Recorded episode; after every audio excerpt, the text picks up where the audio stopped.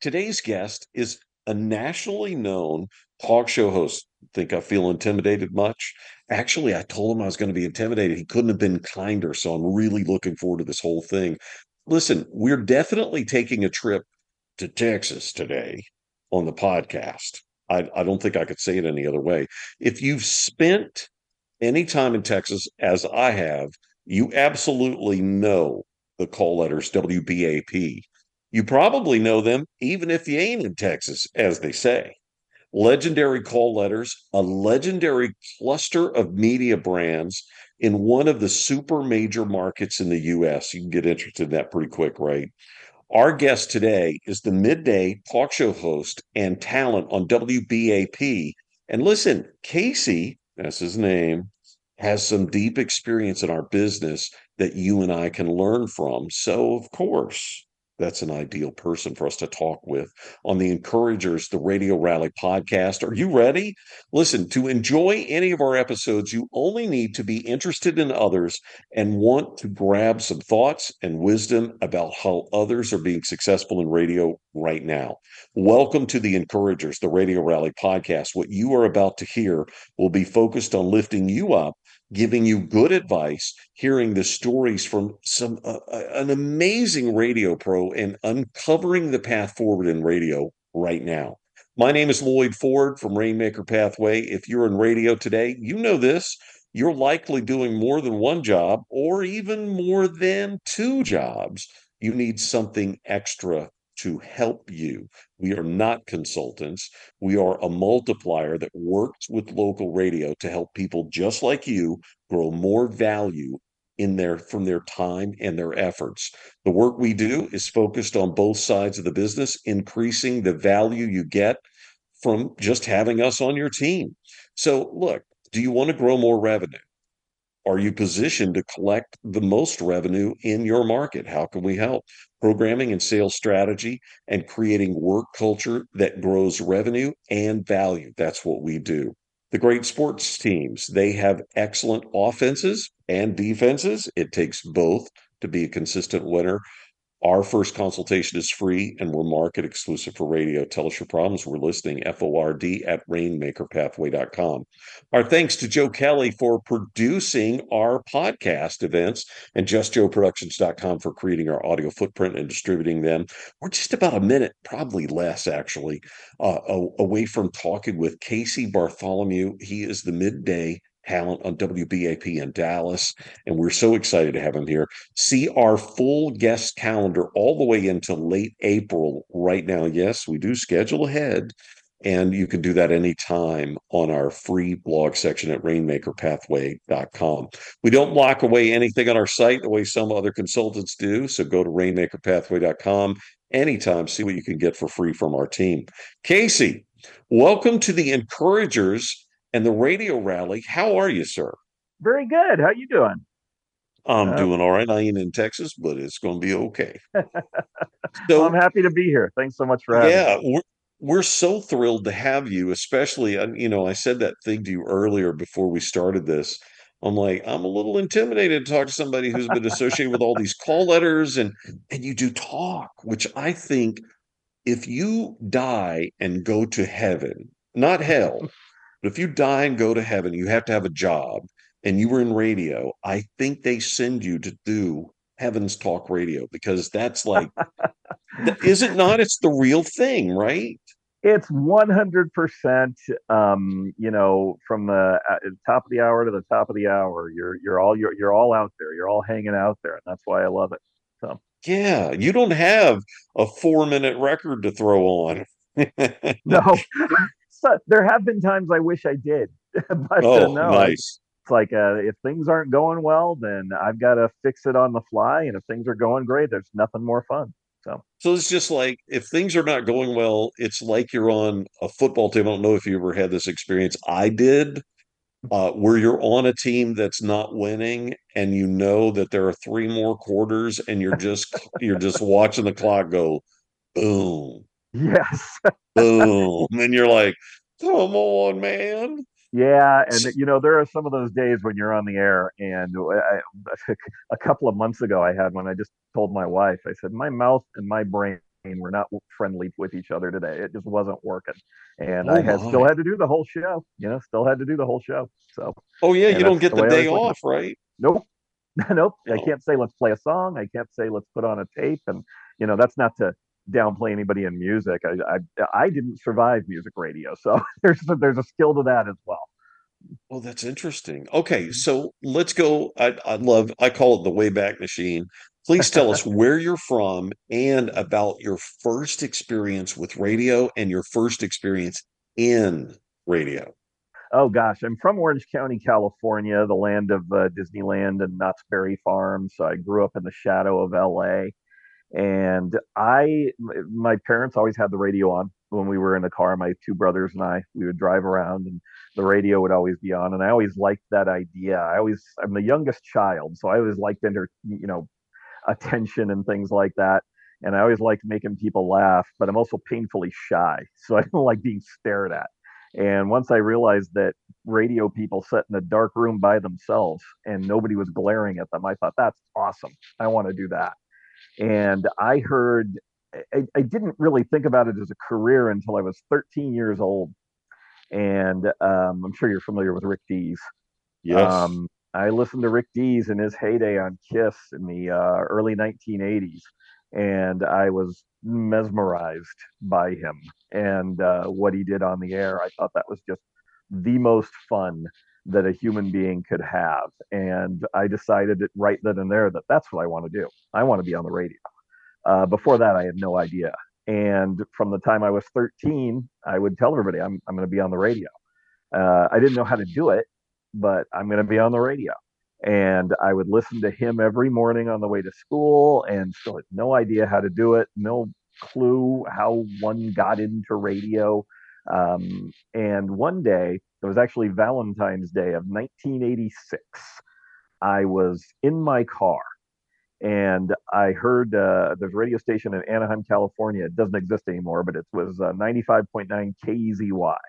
And uh, the commercial set was on and the uh, announcement came on and hey have you ever thought about getting into radio we're looking for interns at 95.9 and i just happened to be right by the radio station so i thought what the hell i don't know what else to do so i drove over there and 16 years old and i walked into the uh, office and i said uh, yeah i uh, heard the announcement and i want to be on the radio and they said, "Oh, hang on right there." Now this was in the 1980s, so I'm pretty sure it was the owner of the station who came out and said, "Oh yeah, great. We're always looking for interns. Come on back." And that was my first time in a radio station, and that was my first time in a in a booth. And you know, they walked back there and they introduced me to the midday guy. His name was Andy Stevens. And the studio was dark, and there were just the floodlights on, but they were dim, and uh, the carts were all over the place, and you know there were no CDs or computers or anything yet. And there was a turntable in there, and I'd never a wait, did this reaff did this reaffirm for you this is the dark room I've been waiting for? this is, I thought this is the coolest thing I have ever seen, and uh, I got to stand there quietly while he was, you know, doing, you know, talk ups and things like that. And I thought this is this is it. This, I was hooked, and um, and that from that day on, I I never um, there was never a year in my life where I hadn't spent time, you know, sometime in the radio. Probably not even a month uh, from that point on, where I wasn't at some radio station somewhere doing something, whether I was getting paid or not. Well, Um, uh, well, so hmm, let's let's do the split here. hmm. Uh, did you think at that moment, at, during those times you're listening to Rick Dees, obviously Rick is on a music station. yeah, You know, did you think I'm going to be Rick Dees? Did you think I'm going to be one of the talents on a music station? Or were you thinking, uh, I really want to do talk? I wanted to be a DJ. I wanted to do uh, music radio. I had no I, talk radio. The only talk radio I had heard up until then was very bland, very boring, um, very um, you know. All right, today we're going to interview the author of this book on local Southern California restaurants and find out his choices for a happy holiday meal. And and that was it. And it was just I I had no interest in that. That was for old people. Um, Oh, the good old days. exactly, yeah. And I was gonna, you know, I was gonna play music, and I was gonna spin the hits, and I was gonna give concert tickets away, and all things I did for years, for probably four years, uh, Yeah. four, yeah, four, four and a half years. Um, I worked around the periphery of of Los Angeles. Um, did some work in Orange County. Uh, went out to uh, the uh, Antelope Valley, which is where Edwards Air Force Base is, which is the Mojave Desert, which Oh, is the yeah, man. middle, not the middle of nowhere, but you could see it from there. And I I went wherever I could get a job, and I didn't care about format. I didn't care about um, I didn't care about uh, how much money I was making. I was just having fun, and I I played a lot of uh, CHR music. I played a lot of Christian music. I worked on a few Christian stations, and that was not. I didn't even like Christian music, but my last name is Bartholomew, and I think they saw that. I think they saw that. I think they. I, I sounded competent on the air, and I they thought, oh, Casey Bartholomew, great, let's put him on the air. So I I did a lot of that, and um, it was just I was I was having fun, and I was uh, for a long time there. I was still in high school, so Right. um, and I'd be giving. I went to an all boys Catholic high school in Bellflower, California. It's uh, called St. John Bosco. Uh, and I am not Catholic, so I don't know why I ended up in religious radio. I don't know why I ended up in a Catholic school, but I did. Um, and these guys, you know, if you're in an all boys school, there's a lot of testosterone and a lot of people don't get along. And I didn't use my name. I was uh, I used different names on the air. I didn't use my last name. Uh, so all these guys at school would call me um, who didn't like me and tell me how awesome I was. and I was giving them concert tickets and playing their songs. And they would go into school on Monday because it was just a weekend jock. And uh, then they would still hate me, but they had no idea that I had given them tickets to see whoever Tiffany or No, whoever. it was. wait, wait, but you didn't tell them? Nope. No I didn't want- trying to leverage the job. Nope, nope, didn't want. I wasn't looking for that. I was. It was for me. I was having fun. Uh, I also didn't want. I thought if I tell them, they're gonna call and harass, you know, on the air at night, you know, Oh, on right, Saturday. right, I'm right. not gonna have to, you know, I'm not gonna be able to deal with that. And if if the the converse of that would be, hey, you know, get me tickets to Fine Young Cannibals or whoever. And if I Yeah. didn't, they would hate me again because I wasn't giving them. So I just didn't tell them.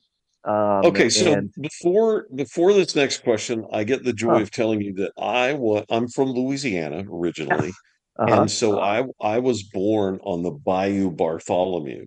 Hmm. So so this is just another tie, radio and you know Bartholomew.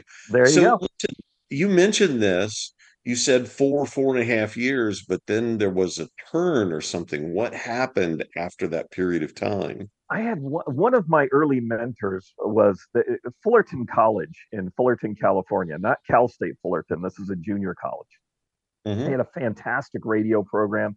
They have an on-air radio station. It's 90.1 FM KBPK. And um, I went there, even though I was working commercially, I was still trying, I still thought I needed to get a degree and more training in radio. And I was just Sure. trying to get my hands on any experience I could, any things I didn't know how to do. And they had a program there, and I was involved in it. And I was involved in the radio station. And one of my mentors was a guy named Jim Bain. Um, and he's since passed away, but he um, he liked me, and he just saw something in me. And a job came up at KFI. Uh, and at that point, I had never heard of KFI uh, in LA. And he said, Go down there, call this woman, tell her you want to apply for the job. And I said, Okay. So I called her. Her name was Ann Warner. And I called her up and she said, Oh, yeah, come on down to the radio station for a job. And, you know, I for the interview. And I said, Okay. So I drove up to Koreatown in Los Angeles in my little Ford Escort and um, got in there and, you know, had a tie on and everything like that. And I had never heard KFI. KFI was not, it was like 24th in the market or something at the time. It was not the Wait, wait, wait, wait, wait. You're going to a job interview, and even going into the job interview, you had not heard the station. Not heard the station. Nope. Um, Lovely. li- listened to it on the way in. Oh, on I see. Okay, good, good. and I was sitting in the they had a little in the building in Koreatown. They're in Burbank now, but in the building in Koreatown, they had a little lobby and it had a little enclave off to the side where there were pictures of the talent. On the wall, and I was just and I had to sit there. I got I, I timed it poorly. This was in the days before GPS, so I was guessing how long it would take me to get there. So I got there early, and I just sat there and I looked at all the pictures on the wall, and I didn't know who any of these people were. Uh, I had listened to Rush Limbaugh on my way in, and I, nobody knew who Rush was yet. Um, and I was just looking at, and so we had a nice interview, and we got along really well. And she said, "So I assume you listen to the radio station?" And I said, "Oh yeah, all the time." she said, "Who do you like?" And I said, "Oh, uh, I, uh, on my way to school, I'll listen to TNT in the morning, and then you know, of course, Rush, and you know, uh, I listen to him on the way up here, and uh, you know, I'm driving around the afternoons. I'll listen to Tom Leykis, and you know, all this stuff. It was just old face lies. So you were basically Hawkeye from uh, MASH. Then yes, you're just making it up on the fly, making it up as I went. And so she put me in a production studio and said, "Hey, you know, do all this, you know, record this PSA, do this, put music under it, put it on a cart, and then, you know, uh, come find me in the back. And I said, okay. And I knew how to do all that stuff because I'd been working in radio stations for four, I was, I think I was 20. I'd been working in radio stations for four years now. So I knocked it out like quick, uh, really quick. And I came back there and I, think I had done it faster than anybody else who had, had applied. And she said, oh, that's great. And I, I got the job. And uh, I was, um, you know, so I was suddenly working in talk radio and um, no idea what talk radio was, what it was supposed to be. And honestly, at that point, I don't think talk radio really knew what it could do. Um, the the big station in the market for talk was KABC, and they were just boring. I mean, they were like that old guy talk at the time. Um, yeah, that was just you know, and and that's what talk radio usually was. And you know, um, David G. Hall had just been hired as the program director at KFI, and he was really kind of revolutionized the format. I think somebody, you know, somebody mm-hmm. somewhere is going to say, not him, it was this guy. But no, I, re- for me, I was, I'm not trying to offend anybody. For me, it was David Hall at KFI, and you know, it was, it was all about um, imaging the station, and um, this is what the station is, and we find hosts that fit the image of the station.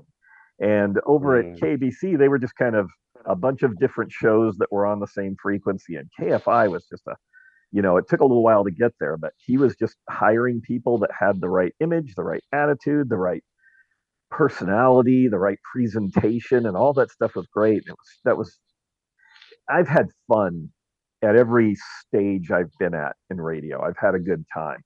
Um, right. But like I said, when I got there, I think we were 24th in the market and mm-hmm. within a year and a half, two years, we were second or third, if not first, uh, because that's Rush just took, money right there. That was just that was so much fun. And I remember we were in the building with uh, Coast, um, huge FM AC station at the time. And we oh, went yes. to the you know we went to the ratings parties and we sat in the back near the bathroom door um, of course you did. Coast, Coast was number one in the market, like far and away. And we were just there. And every day we went to work, we thought Coast is going to take over our frequency and simulcast. And then we're all right. fired. Um, because KFI is, you know, a 50,000 watt clear channel station. You hear it in every one of the Western United States. Uh, when the sun goes down, it was phenomenal. And so we were always afraid of that. And then when we ate dirt just like anytime the anytime something needed to be done if we needed to do a traffic report well the fm needs them so they get it so and then you saw that shift where oh we're to have a ratings party and suddenly the fm people well i'm not going to it because the the am is the only one they care about right it's like wow but look those the, to be a part of a rise like that oh, is so, much, so fun. much fun so much fun i mean it was just we and David and I, you know, David, like I said, is the guy who really revolutionized talk radio. I think.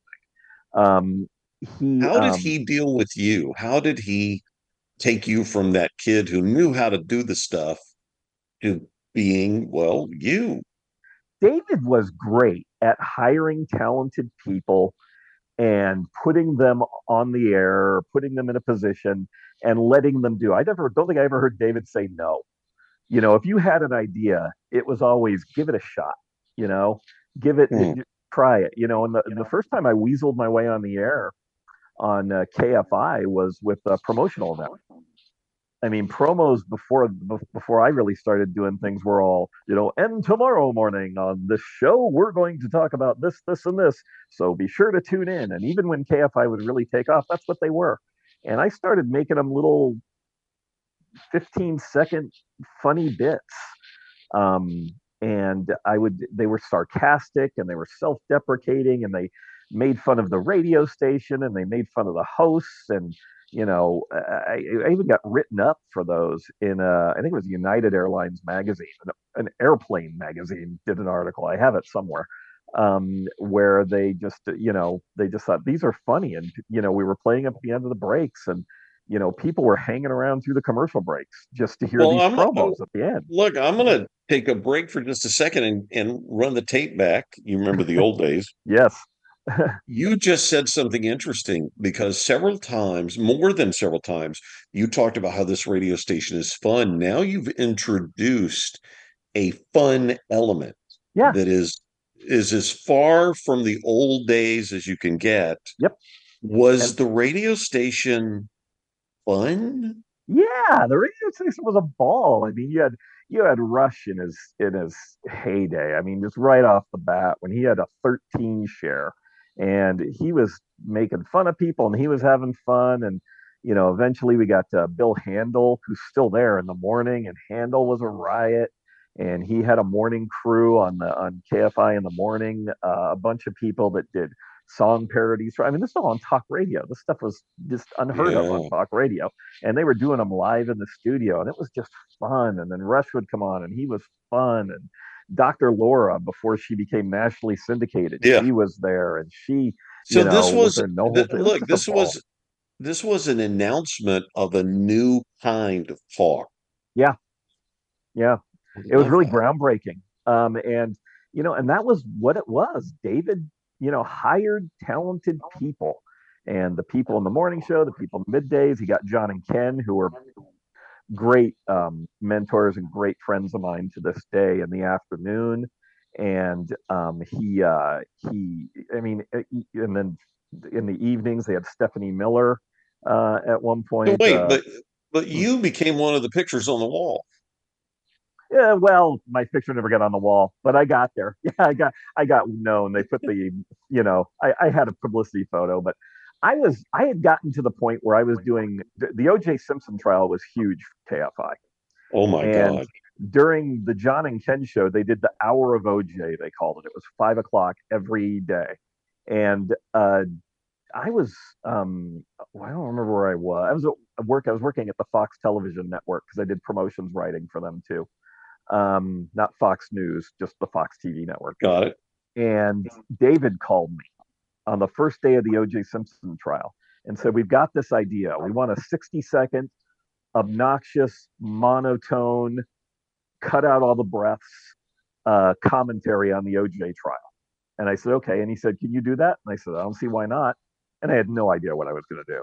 And so I um, answer those kind of questions. So I always I figured the worst thing that could happen is I don't do it right, and they either tell me how to fix it or they don't. Uh, they they just blow up the idea. But I came to work that day and I wrote a 60 second uh, humorous commentary.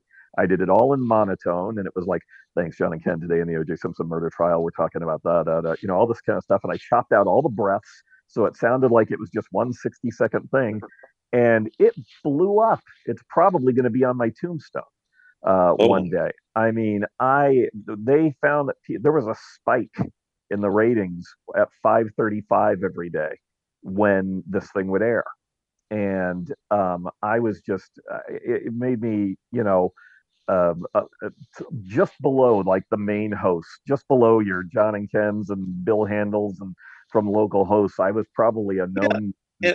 And, and look, people people younger people don't know how omnipresent that OJ Simpson thing was. Oh, it's phenomenal.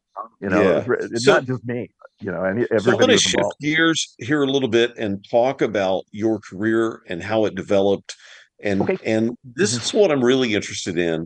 Mm-hmm. When did you feel that you started to take more of a deliberate strategy on where you work and what you want to do versus just working somewhere? Um, when I was working at KFI, I I loved what it was. I loved what the station was doing. Everybody on the station got along. It was so much fun. And at one point, I said, "Hey, you know," I went to David and said, "Hey, I'd like to try a talk show." Or some somebody quit. Somebody on the weekend quit or got fired or something. And um, I David was just there, and I and they were talking about it. I said, "How about letting me do it?" And he said, "Okay," because that was David. You know, solve the problem immediately. Yeah. Now, now you want to do it. Now you got to go do it. So I did it, and I I came up. You know, I, I asked another guy if he wanted to do it with me, and we we got together. It was the Scott and Casey show, and we um, started doing the show. And we did that for a couple of years, and it was really when it started off, it was a joke. I mean, we were just goofing off. It was just a couple of twenty something guys goofing off on the radio. Um, mm-hmm. And then I got more. David kind of worked with us, and I didn't realize it at the time, but he was slowly guiding us into doing a real talk show. It was basically like get all that college frat boy BS out of your system, and now this is what we're going to do. And and it really became kind of this, you know, humor issues, entertainment kind of thing, and it clicked for me then that that's really what I wanted to do. And I don't know if there's ever been anything deliberate about where I wanted to work. But wait, wait, see, hmm. uh, uh, David. Yeah, believe he believed in you. You felt. Oh, that. yeah, I did. Oh, right. from the from the day I met David. Uh, I mean, he didn't know who the hell I was. It was you got that feeling from him, and it wasn't just me. I mean, everybody who worked at KFI. If you had skill, uh, he, you know, it was one thing about David I always say, and I don't know if he views it this way, but I would say he trusted me. Uh, mm. you know, with that OJ thing that became huge. I mean, I mean, I got voice work, you know, and I, I, got, I made so much money and got so much exposure over that thing. And he called me one day. It wasn't, it wasn't even a five minute telephone conversation. It was like, this is what we want to do. Can you do it? And I also knew that when David asked me if I could do it, the answer was yes. You know, he needed the answer to be yes. So because he right, figured so, it out.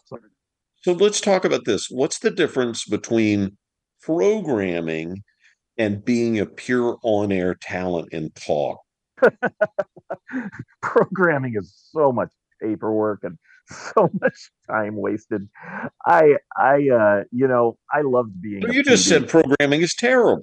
When you're the program director, um most places, not everywhere, but most places, um, you get to sort of conceptualize the station and go, this is what I want it to be. And then you get to go to the talent. You get to say, okay, this is what I want. And you constantly reinforce that. But at the end of the day, you have to trust them to do it and you have to pay attention to that.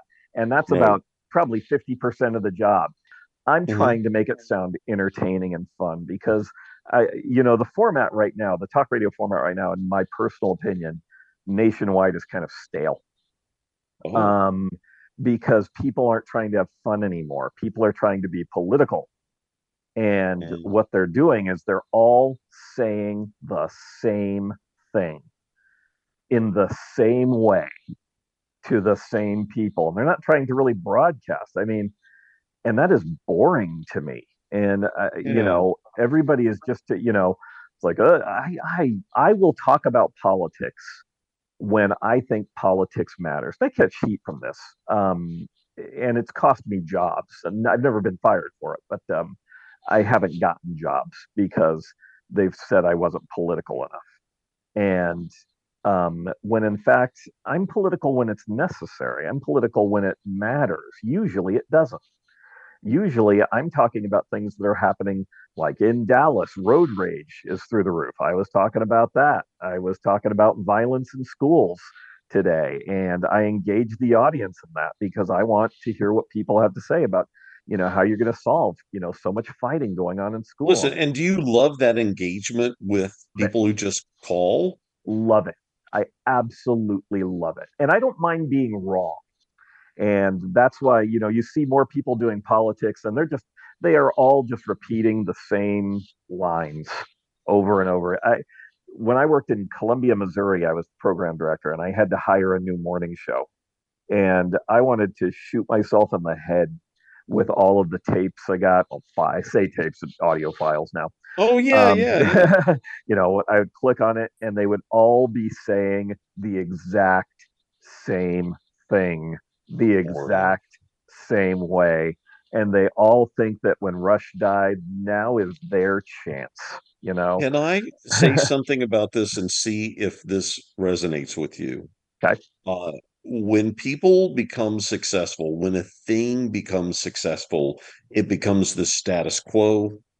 And then people stop innovating around it. And then, of course, the next thing that happens is the public listeners move on. Yeah. And that's but you don't. Yeah. You know, I'm still here. Right. um, I think we're right. seeing that a lot in talk radio is that we've gotten afraid of um, fi- we've gotten afraid of trying to find a, a, a new audience, a younger audience, in mm. favor of protecting the old audience. And the old audience only cares about conservatism and, you know, Donald Trump had the election stolen and, you know, the, COVID is a joke and all this kind of stuff. When, you know, eh, okay, but you're not getting any new listeners. I mean, you're not bringing anybody new into your radio station. And I like it because you're not doing anything innovative or new. You're not being entertaining. You're not having fun. My God, I had when I was trying to hire, I eh, I, I thought about copywriting the phrase um, "the Daily Show for conservatives" because 20 people sent me sent me. Of course, they're all the Daily Show for conservatives. And I was like, "Oh, you like the Daily Show? No, I hate the Daily Show." Well, then why do you want to be the Daily Show? Right. you know, so, so, listen, let's talk about stations because I'd love this with you. Uh, talking about stations that you where you've been on the air is uh-huh. absolutely uh-huh. freakish, so, and I'm only I'm only going to touch on this. So okay. KFI Los Angeles, WABC New York, WPHT Philly, WMAL Washington DC, WLS Chicago, KGO San Francisco, uh, KIRO, as I know it, Seattle, uh, KOGO San Diego, WIOD Miami, W WKRK Detroit, KMOX St. Louis, uh, KCMO Kansas City, uh, uh, KFYI Phoenix, and WDBO Orlando. How are these experiences now? I know that some of these are fill in or what, but I don't care because I haven't been on all these call letters how are some of these experiences either always different or are they always similar to you? Well, to me, they're similar. Uh, I love okay. all the stations, but you know, my job is to put on an entertaining talk show. It doesn't matter if I'm on in Fresno. Uh, it doesn't matter if I'm on in. If I've been on in New Zealand. Uh, if if I, it doesn't matter where I'm on the air, my job is to do an entertaining, informative, fun, easy to listen to talk show. So well, I'm, I'm glad you that, said that. Yeah, because because look, I, I I'm just going to do this. I hate to break in on you, but when you said I don't care where I am, I don't care what I'm doing, it's got to be this kind of thing. Yeah. You've even appeared on ESPN in Pittsburgh. was it fun for you to do sports? I think I was being played with that. There's a, a friend of mine. Uh, well, a friend of mine is Greg Henson, and he was the program director there. He actually took over for me in uh, Detroit. Everybody thinks we hate each other, but we don't. Um, and uh, he's a good guy. And he called me and he said, "Hey, do you want to do the sports show?" And I said, "I can't do sports radio. You people can quote, you know, who played first base for the Washington Senators on Tuesday in May 1956. I, I can't do that stuff. He said, he said, I'm stuck. I need somebody. So uh, just come on the air. Just just do your best and come on the air. I'm, it was right around Christmas. He goes, I'm just stuck and I need somebody. It's a two hour show. And he said, and I'll pay you this much money. I don't remember what it was. And I said, okay. I said, but I'm doing this as a favor to you. I have no aspirations for sports radio. And he said, he said, I appreciate it. I just need you. I said, okay. And then I think he did this deliberately because, and I think he was messing with me. I don't think he was being mean. I think it was funny, you know. Um, he, he calls me like 10 minutes before I'm about to go on the air. And he said, You good to go? And I said, Yeah, I'm good to go. He goes, Okay. Oh, by the way, the show is called Penguins Talk. Just talk about penguins all day. I go, What? like 10 minutes from here. And I think, and the reason I think it was intentional uh, and he was messing with me is because I don't know if you've ever tried to pronounce any names of hockey players. The, those consonants don't go to, together to make any words. So I immediately, I was trying to do the right thing. So I immediately got online and I found some stories about the Penguins and I kind of had to cold read them. And in oh, cold oh, reading Czechoslovakian names, it was ridiculous. So I made it about 15 minutes and I I uh, texted Greg a vulgar text, and I just started doing a regular sports show. so, oh, good for you! I just say good for you. But listen, here's what's interesting about you to me. I've gotten this vibe since the begin, since the first question. Hmm. Okay, hmm. Phil Hartman. Now, uh, I'm saying you kind of strike me as having some of those abilities. You're this LA hmm. guy. You went on KFI. You're doing these things for them that are really creative. Wow. Maybe fun. that's a, you know, you, you, could do worse, right? Yeah, I take that as a compliment. I've a very a great compliment. I love Phil Hartman. Um, Absolutely. Um, I, you know, I, I'm never going to put myself in that league. Good Lord. Um, I just, have always viewed this as um, God, what a great job and how much yeah. fun. I don't ever feel, even on my worst day as a talk show host, and everybody has had those days. Like I said, a couple of months ago, like talking to my wife, it was not happening today. You know, things weren't were gelling, and those happen every so often. Everybody has to put up with it, but I never didn't have fun. I've always been able to turn the mic off uh, when I've done a bad show and laugh at myself. And all right, all right. so so listen, you you have all this passion and excitement and you love our business. Love I it. mean, look, dude, you love being in a studio. You oh, love oh, yeah. walking in a studio, listening around, and I'm I'm sure you hear what is being done out there. Do you feel like there's enough coaching for talent today? I'll tell you what I think about that.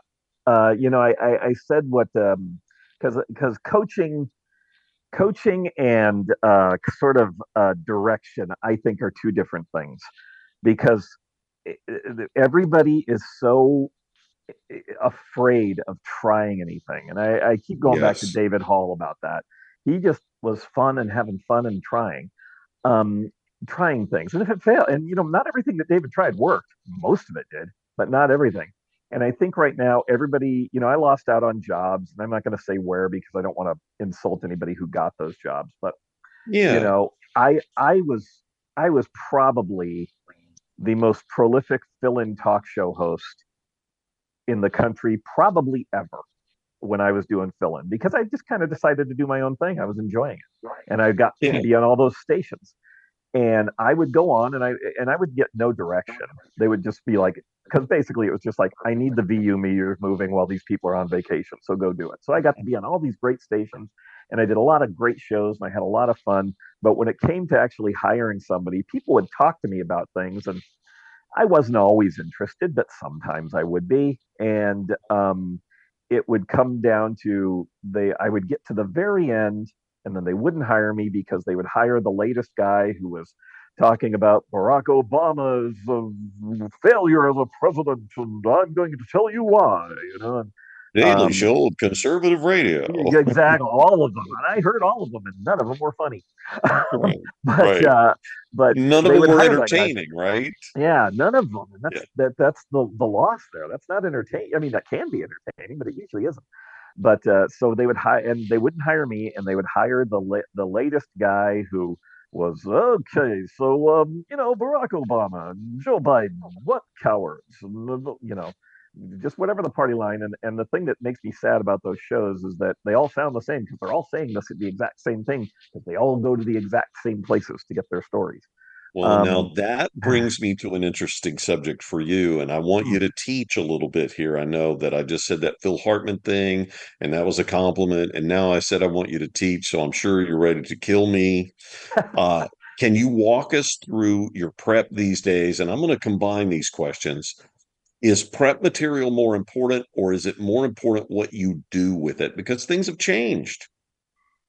Listeners Gosh, have that's the a great material. question. Yeah, that's a great question. Um, I, uh, I, you know, you always need to have a starting point for your show. Talk radio Yes. is what it is, and it's always about whatever X issue is. So there always has to be the starting point. Um, the other day, uh, I was talking about somebody wants to bring back the the firing squad for um, the, the death penalty, and I just loved that. I thought that was hilarious. So I start off with that as a serious thing, and it's it's that's the topic. That's where I go. But then my job, I feel, is to entertain people and make people feel like when they're listening to my show, they enjoyed it, they had fun, they smiled, they learned something, so that tomorrow they will listen again.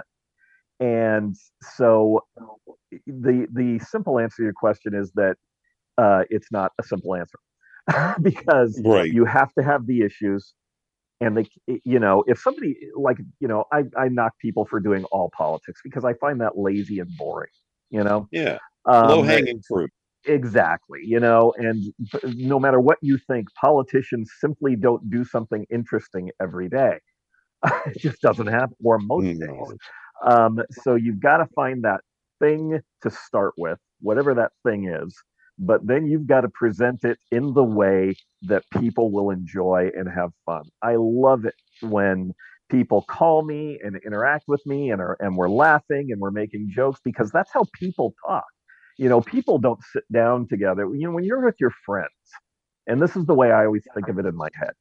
When I sit down with my friends, I don't go, well, so Joe Biden spent uh, $4 million shooting down balloons that cost $12 from Party Central. And I was wondering, you know, uh, what, what President Reagan had done, because that's not how people talk, you know, and, That's and right. that's the way it sounds on the radio. I'm talking about, yeah, let's not waste, you know, shoot the guy. It's, it's a bullet. You know, bullets are cheap. They're everywhere. You can probably find them behind the seat, you know, and just start, you know, and, and having fun. And people will call and sometimes people will admonish me about uh, you know how you're not taking this seriously and you know i'll play with that i mean it's all Yeah. it's all about having it's all about being entertaining and that is the one thing that i think we're in danger of losing in talk radio and some people were i mean my god did you ever hear Phil Hendrie Oh my God. my, oh my God. god Love him. that is I- mean, I was lucky enough when he was at KFI, I was working at KFI to That's watch crazy. him, uh, and he didn't care if you sat there and watched him either. No. But he would do that, and the way he's doing all the voices, and my God, that was no you know kidding. when you have guys like that, I mean, you can even go back in time. Look at Jean Shepherd. I mean, the, Jean Shepherd, for those of you who don't know, he, he wrote A Christmas Story. Uh, and that's Hmm. his voice as the narrator in The Christmas Story. That's a radio guy. And he did that on the radio. And I've heard old tapes about that.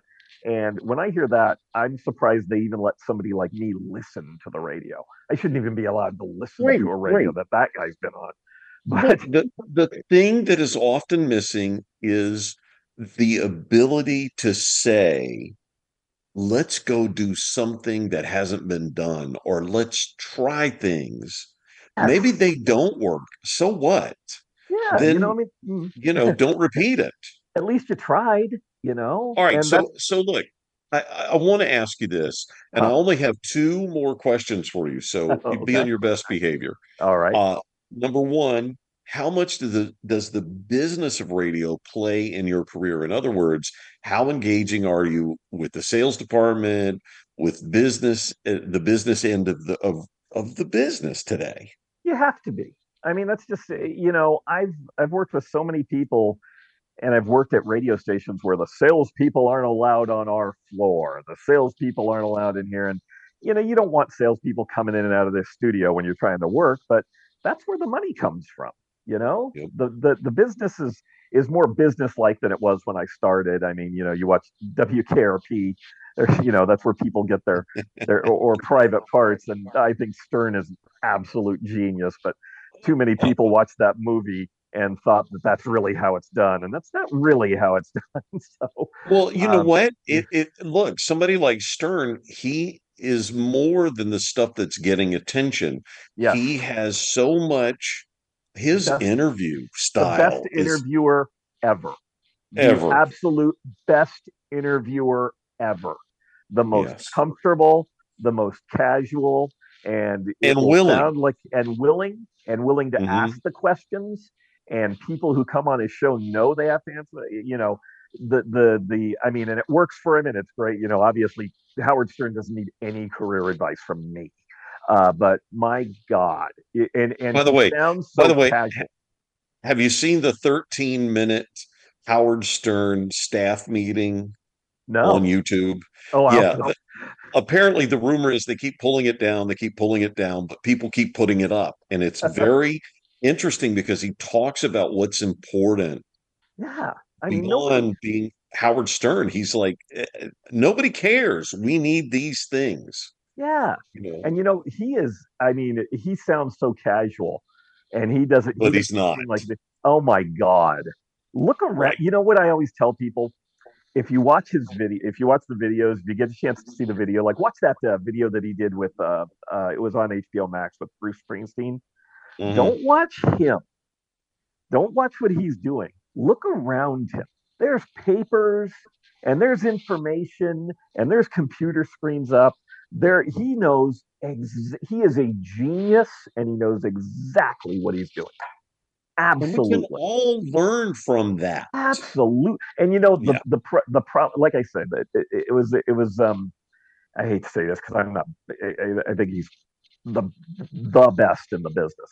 But the disservice that Howard probably did to everybody is when he made that movie, and because after that, you know, I was in the business and I saw all these people come in and say, "Just shut the f up and let me do my thing," and blah blah blah. It's like, Yeah. okay, you're making the mistake in thinking that that was a documentary you just watched, and it wasn't. Right.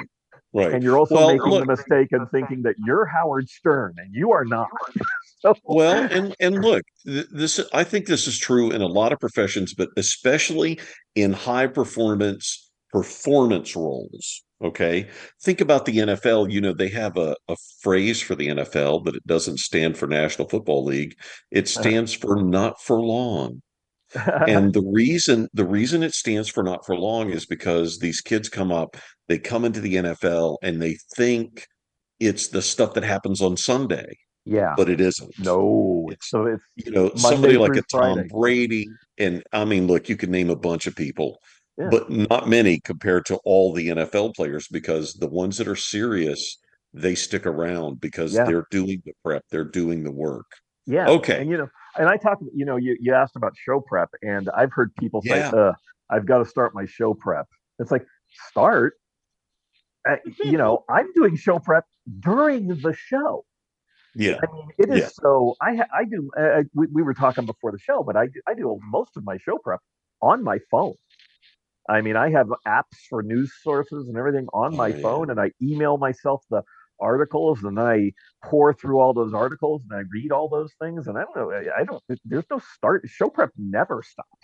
You don't Okay, start so- it. I started it 20, you know, 30 years ago. That's when I started. No, no, no. Show prep, show prep is your life, right? Yeah, it's everything. All right. You know?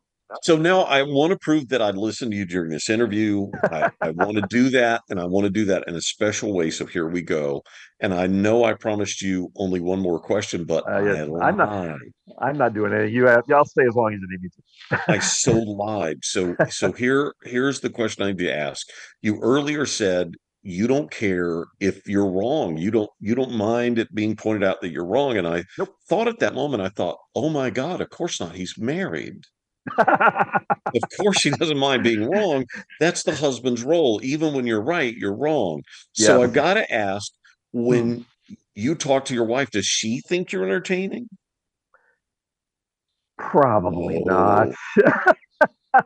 I think my wife, my wife and I have a great relationship, and uh, you know we've been married for 26 years, and I think of all the laughter that we've had together, and it's all you know it's almost the same way as doing a the the career in radio. I think of all the fun I've had, and my my wife I'm also deferential to my wife because my wife is a speech pathologist.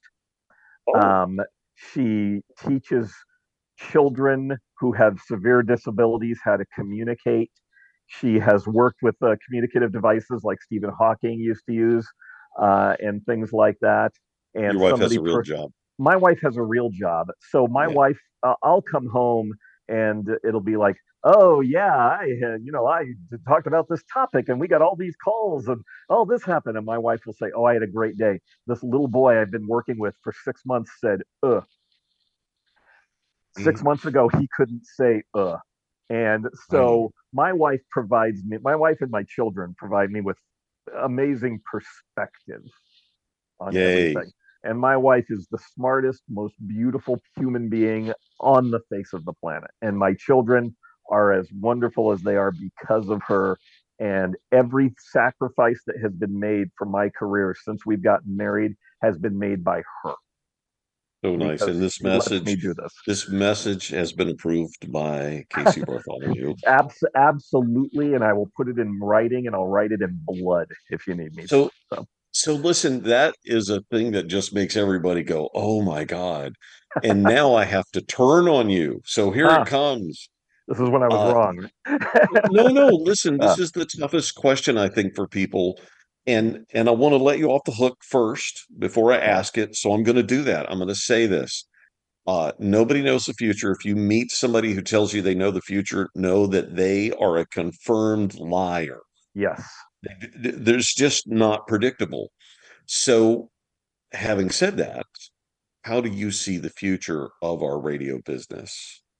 Um, I think the future of radio is um, wide open right now, and that probably sounds like a cop out, but we definitely need to be aware of what our role is. We need to embrace the unique nature of radio. Um, we need to accept podcasting uh, and other mediums that are, you know, could only benefit us if we took advantage of them. By And the way, do you have a podcast today? I do uh, well. The radio station podcasts my show, but I, I um, Sure. you know, I, I have a theory on podcasting for radio stations that I'll share if you want to hear it. But Let's hear it. I think too many radio stations, um, uh, they use podcasts. They just chop up the day's show and rebroadcast it and say, "Hey, there's a podcast." I think what we need to start doing uh, in the business is we need to start um, telling talent that when you when you're done with your show, you then spend 20 minutes because I don't think podcasts need to be that long. They can they Yeah. can be, it doesn't matter, but I think 20 minutes is good. You take 20 minutes and you sit in a studio and you do your thing for 20 more minutes. That's nothing. You know, yeah. And you pod and we will podcast that. And then the sales, because you ask about sales, then sales can put some spots on that. And that is a unique program that is not of it. You can still rebroadcast the show. Everybody likes to hear that, especially if they called a, you know, hey, I made Casey look stupid. Listen to this. That's fine. But I should, uh, you know, they should have all your talent sit in the studio for 20 minutes afterwards and riff on something. It doesn't even matter what. Bing, is. bing, Nothing- bing, bing, bing. nothing, nothing that they did on the air that day. And I'm saying That's this right. as talent, you know, I'm, I'm saying this as someone who was a program director and who is back again being talent. Um, it should be fresh, unique stuff that you can do. And if you can't, as a talk show host, if you can't talk for another 20 minutes about something, then you're not a talk show host. because that's the easiest thing we do is talk. The hard stuff is prepping and getting the show ready. The fun is actually presenting the show. We're offering, you know, radio stations say you get 20 more minutes of fun. Turn the mic on, record for 20 minutes, post it, you know, or Oh, send it to the production room and have them attach commercials to it, whatever, you know. I got to tell you, I think that's brilliant. Now, Casey, I'm going to tell you, we usually now limit. We started out doing these; they were hour long, Yeah. and then we cut them back to like 37 minutes because we thought that was like an appropriate. But for you, I was like, screw it, I'm throwing that out the window. I, and and look, it's been so productive for us because you've shared some really amazing things. If people go back and listen to this again, they're going to pick up things that are really amazing. I hope, you know, I was just looking at the clock. I was just looking at the clock. I, it feels like we've only been doing this about 20 minutes. That's you know? right. So Casey, uh, because being on the air is fun. It's fun. having fun, you're doing it wrong. That's right. So- Casey, I want to thank you for being our guest today. Thank you so much for having me. Anytime you want me back, just give me a call. Oh, you just said something terrible for yourself right Nah, there. You nah, nah, signed yourself great. up. I like it. Great Listen, fun. get free resources to help your sellers with our encouraging sales success series inside the free blog at rainmakerpathway.com anytime. We're here to encourage radio pros at all levels. By the way, that does include creativity, which you just heard a lot about from Casey. Do something original. Be innovative. It's going to be okay. Remember, if you know somebody who you would like to hear as a guest on the Encouragers, the Radio Rally, it's so easy. Email me, FORD at rainmakerpathway.com. By the way, uh, we hope you have a great week. Like we always say at Rainmaker Pathway and on the Radio Rally, once you have a radio station, you can get anything else you want. I can prove that, by the way. If you want to know more, please don't hesitate, reach out. We want to thank our special guest for this podcast episode, Casey Bartholomew, who just happens to have the same last name as the bayou that I was born on.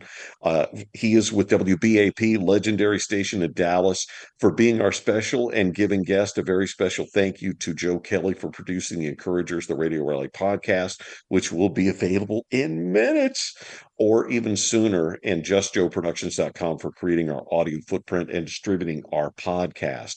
Please do share the Encouragers, the Radio Rally podcast with others that you know are interested in growing their careers in audio and radio. Subscribe for free anytime on Apple, Audible, Spotify, almost anywhere you get your podcast.